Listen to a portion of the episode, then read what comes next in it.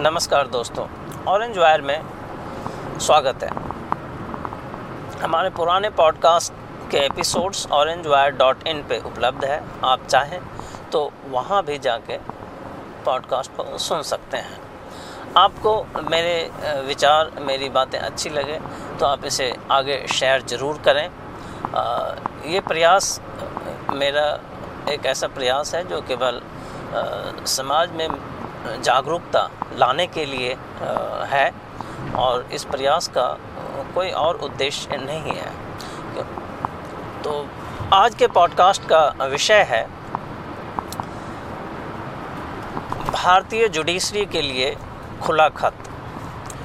Media में या बहुत सारे पॉलिटिशियंस को जब कोई बातचीत या बहुत समाज के कई लोगों को जब कोई बातचीत का डेडलॉक नज़र आता है, लगता है कि उसकी बात नहीं सुनी जा रही है किसी हद तक, तो एक ओपन लेटर लिखते हैं समाज में।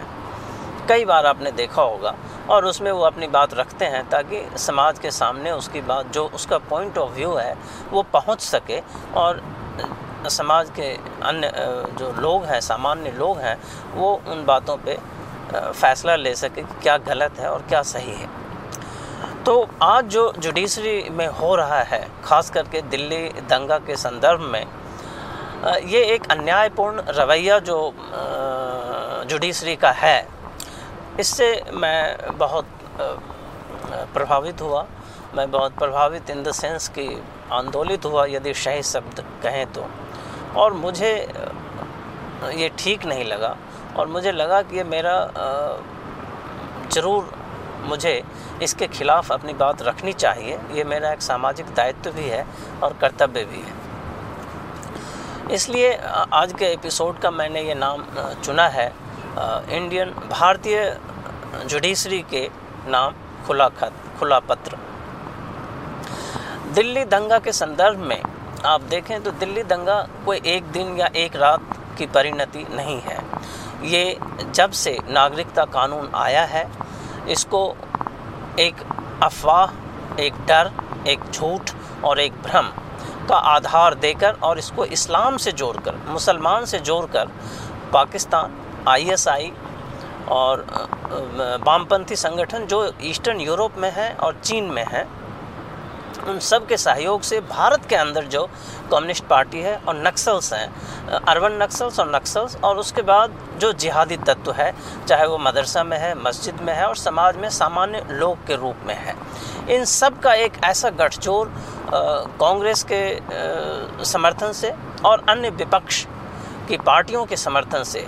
विपक्ष की पार्टी जब मैं इस संदर्भ में कहता हूँ तो एक बात ध्यान रखें, केवल वो पार्टी हैं जिनकी ब्रेड एंड बटर, जिनकी रोजी रोटी, जिनकी आत्मा, जिनके राजनीतिक जीवन का सांस आ, मुस्लिम वोट बैंक है। इन सब ने मिलके इस ए, मुस्लिम वोट बैंक को एक बार फिर से फ़ायदा उठाने का निर्णय लिया और उसके खिलाफ देशव्यापी आंदोलन चलाया।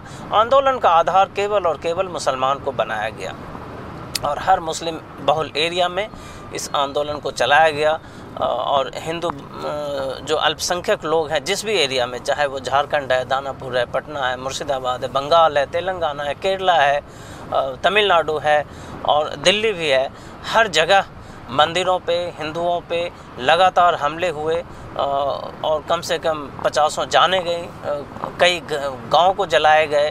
तेलंगाना में तो पूरा तीस घर के बस्ती को जला दिया गया। ये एक दिन में नहीं हुआ, ये लगातार होता रहा, धीरे धीरे, कतरे कतरे में होता रहा। और इसके सूत्रधार कौन है, इसके कर्णधार कौन है, इन सब को रचा कौन, इन सब का गाइडलाइन तय हुआ ओवैसी और सोनिया गांधी के घर से। सोनिया गांधी आज की तारीख में पाकिस्तान का फ़ोटोकॉपी है भारत में। उसके उसके निर्देश पे हर लोग वहाँ जाते हैं, पाकिस्तान जाते हैं, वहाँ से बातचीत करके आते हैं, पैसे मिलते हैं वहाँ से और और उनको इनपुट देते हैं, उन्हें क्या स्टेटमेंट देना है, इमरान खान को क्या बोलना है और इधर क्या रवैया रखना है। इसी कड़ी में मैंने पहले भी बताया था, मणिशंकर अय्यर, शत्रुघ्न सिन्हा, प्रकाश अंबेडकर, खुर्शीद खान, खुर्शीद आलम, ऐसे अनेक नेता हैं जो सीएए के प्रोटेस्ट शुरू होने के बाद पाकिस्तानी दौरे पे गए, वहाँ के राष्ट्रपति से मिले और वहाँ के राजनीतिक दलों से मिला, मीडिया से मिला और आतंकी संगठन के लोगों से मिला एनजीओ के नाम पे, और फिर वहाँ से आया और वहाँ से सीधे शाहीन बाग जैसे जगह पे जाके जिहाद के जहर को और गहरा किया, बड़ा किया।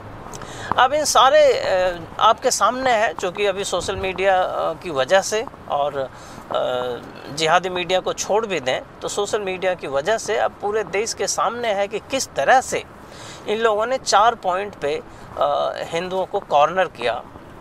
एक तो हिंदुओं को लगातार गाली देना, हिंदू हिंदुओं की कब्र खुदेगी,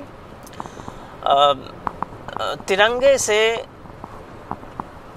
तिरंगे से चक्र को हटाकर और ला इलाहा इल्लल्लाह लिखकर ये संदेश देना कि हम इस्लामिक राज्य यहाँ कायम करेंगे, सरजिल इमाम का आना, ओवैसी का सुप्रीम कोर्ट के जजमेंट पे ये कहना कि I want my masjid back, ये सरासर कॉन्टेम्प्ट ऑफ कोर्ट का उल्लंघन है। सोनिया गांधी, राहुल गांधी, प्रियंका गांधी इसकी शुरुआत करती है रामलीला मैदान के रैली से, जिसमें सोनिया गांधी ने स्पष्ट शब्दों में कहा कि मुसलमानों को बलिदान देने का वक्त आ गया है और उनको घर से निकल के सड़क पे आके बलिदान देना चाहिए। और यहाँ से इन दंगों की शुरुआत होती है, जिसमें ओवैसी शामिल हुआ, जिसमें मुलायम सिंह यादव की पार्टी शामिल हुई, जिसमें लालू यादव की पार्टी शामिल हुई और जिसमें तमाम आतंकवादी संगठन, पीएफआई, जिहादी तत्व और नक्सल शामिल हुए। और इन सब ने एक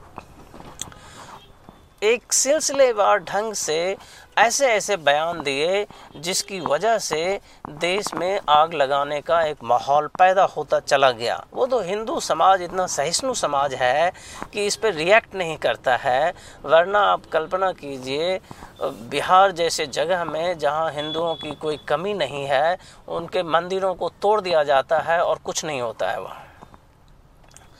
तो ये सहिष्णुता की पराकाष्ठा है हिंदुओं का और ये कमजोरी भी है उसकी, जिसकी वजह से वो लगातार मार खाता आ रहा है, दबता आ रहा है। बावजूद इसके जो स्पष्ट रूप से दिख रहा है कि सोनिया, राहुल, प्रियंका, ओवैसी, उसका भाई वारिस पठान जो हिंदुओं को कत्ल, एक एक करोड़ सौ करोड़ हिंदुओं को आ, काटने की बात करता है, और इसके अलावा अन्य लोग, वामपंथी लोग, नक्सली लोग जो लगातार भारत को तोड़ने की बात कर रहा है सीए के अंदर, और सीए के जितने खास करके शाहीन बाग का जो टिपिंग पॉइंट है, शाहीन बाग को एक ऐसा क्षेत्र बनाया गया जिसने इस दंगे की के लिए गंगोत्री का काम किया। वो एक ऐसा मंच बना जहां हर दिन आके जिहादी तत्व देश के अलग अलग हिस्सों से बुलाया जाता है और हिंदुओं को गाली दिया जाता है वहां, और नक्सलियों को बुलाया जाता है। वो उसकी विचारधारा भारत को तोड़ने की होती है, स्पष्ट रूप से होता है। ऐसे ऐसे वक्ता वहाँ आए जिसने साफ साफ तौर पर कहा कि हिंदुओं के साथ हमें कैसे डील करना है और कैसे हमें इसको इस्लामिक राज्य बनाना है। और बच्चों के द्वारा ये कहवाया गया कि ये हिटलर है, मोदी और अमित शाह, और इसकी हत्या होनी चाहिए। इन तमाम चीज़ों के साथ शाहीन बाग की समस्या को ना तो सुप्रीम कोर्ट हल कर पाया और ना high court, Delhi high court हल कर पाया। लगातार तारीख पे तारीख, तारीख पे तारीख देता रहा। उस समय भारत के जुडिशरी के को दिल्ली के लाखों लाख जनता जो आज भी अपने जीवन के लिए संघर्ष कर रहा है उस क्षेत्र में जहां स्कूल, कॉलेज, हॉस्पिटल, एम्बुलेंस बंद है। कम से कम पांच मौत शाहीन बाग के धरना की वजह से हुआ है, जिसमें एम्बुलेंस के रुक जाने की वजह से एम्बुलेंस में मरीज की मौत हो गई है। ये सब को देखने के बाद भी भारत की जुडिशरी जो है, जब कपिल मिश्रा ने ये बात कहा जाफराबाद में कि हम दूसरा शाहीन बाग नहीं बन, बनने देंगे, आप इस रास्ते को खाली करवाएं वरना हम भी आंदोलन करेंगे। क्या इस स्टेटमेंट में कोई दंगे की समझ आती है, कोई दंगे की बातचीत की समझ आती है?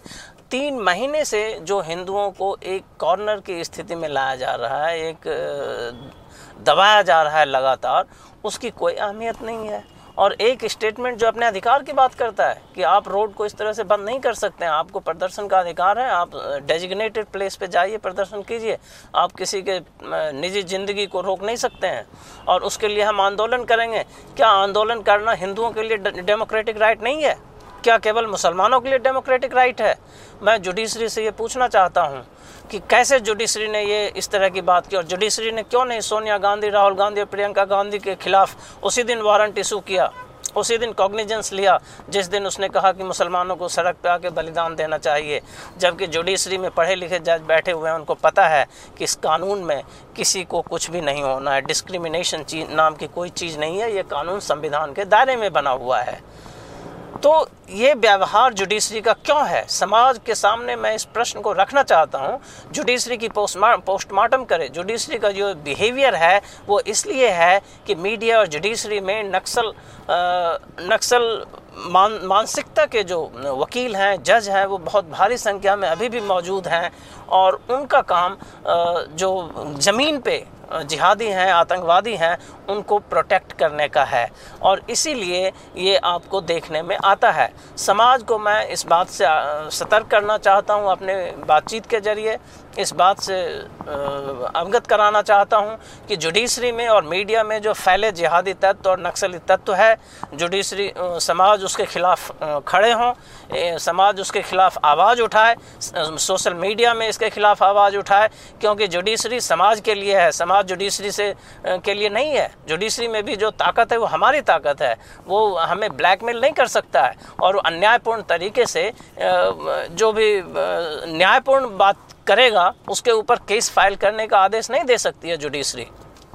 जुडिशरी को यदि कानूनी कार्रवाई करनी है, सोनिया गांधी को तुरंत गिरफ्तार करने का आदेश दे, राहुल गांधी को गिरफ्तार करने का आदेश दे, प्रियंका गांधी को गिरफ्तार करने का आदेश दे, वारिस पठान को, ओवैसी को, अखिलेश यादव को गिरफ्तार करने का आदेश दे, जो रात दिन मुसलमानों को। अखिलेश यादव तो खुलेआम कह रहा है कि जो भी सीएए के प्रोटेस्ट के विरोध में प्रोटेस्ट करेगा मुस्लिम, उसको हम जब सत्ता में आएंगे तो पाँच लाख रुपया इनाम देंगे। ये क्या दंगा भड़काने के लिए काफ़ी नहीं है? ये मुसलमानों को रात दिन सड़क पर आने के लिए काफ़ी नहीं है? और इस बात को कहने का आधार क्या है?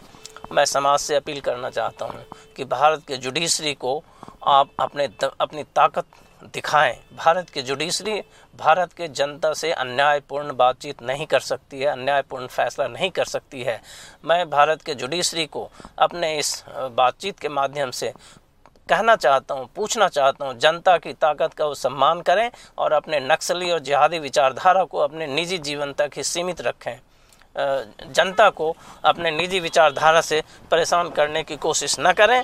और मैं इस बातचीत के माध्यम से आम जनता को ये भी बताना चाहता हूँ कि आप कपिल मिश्रा के साथ खड़े हों।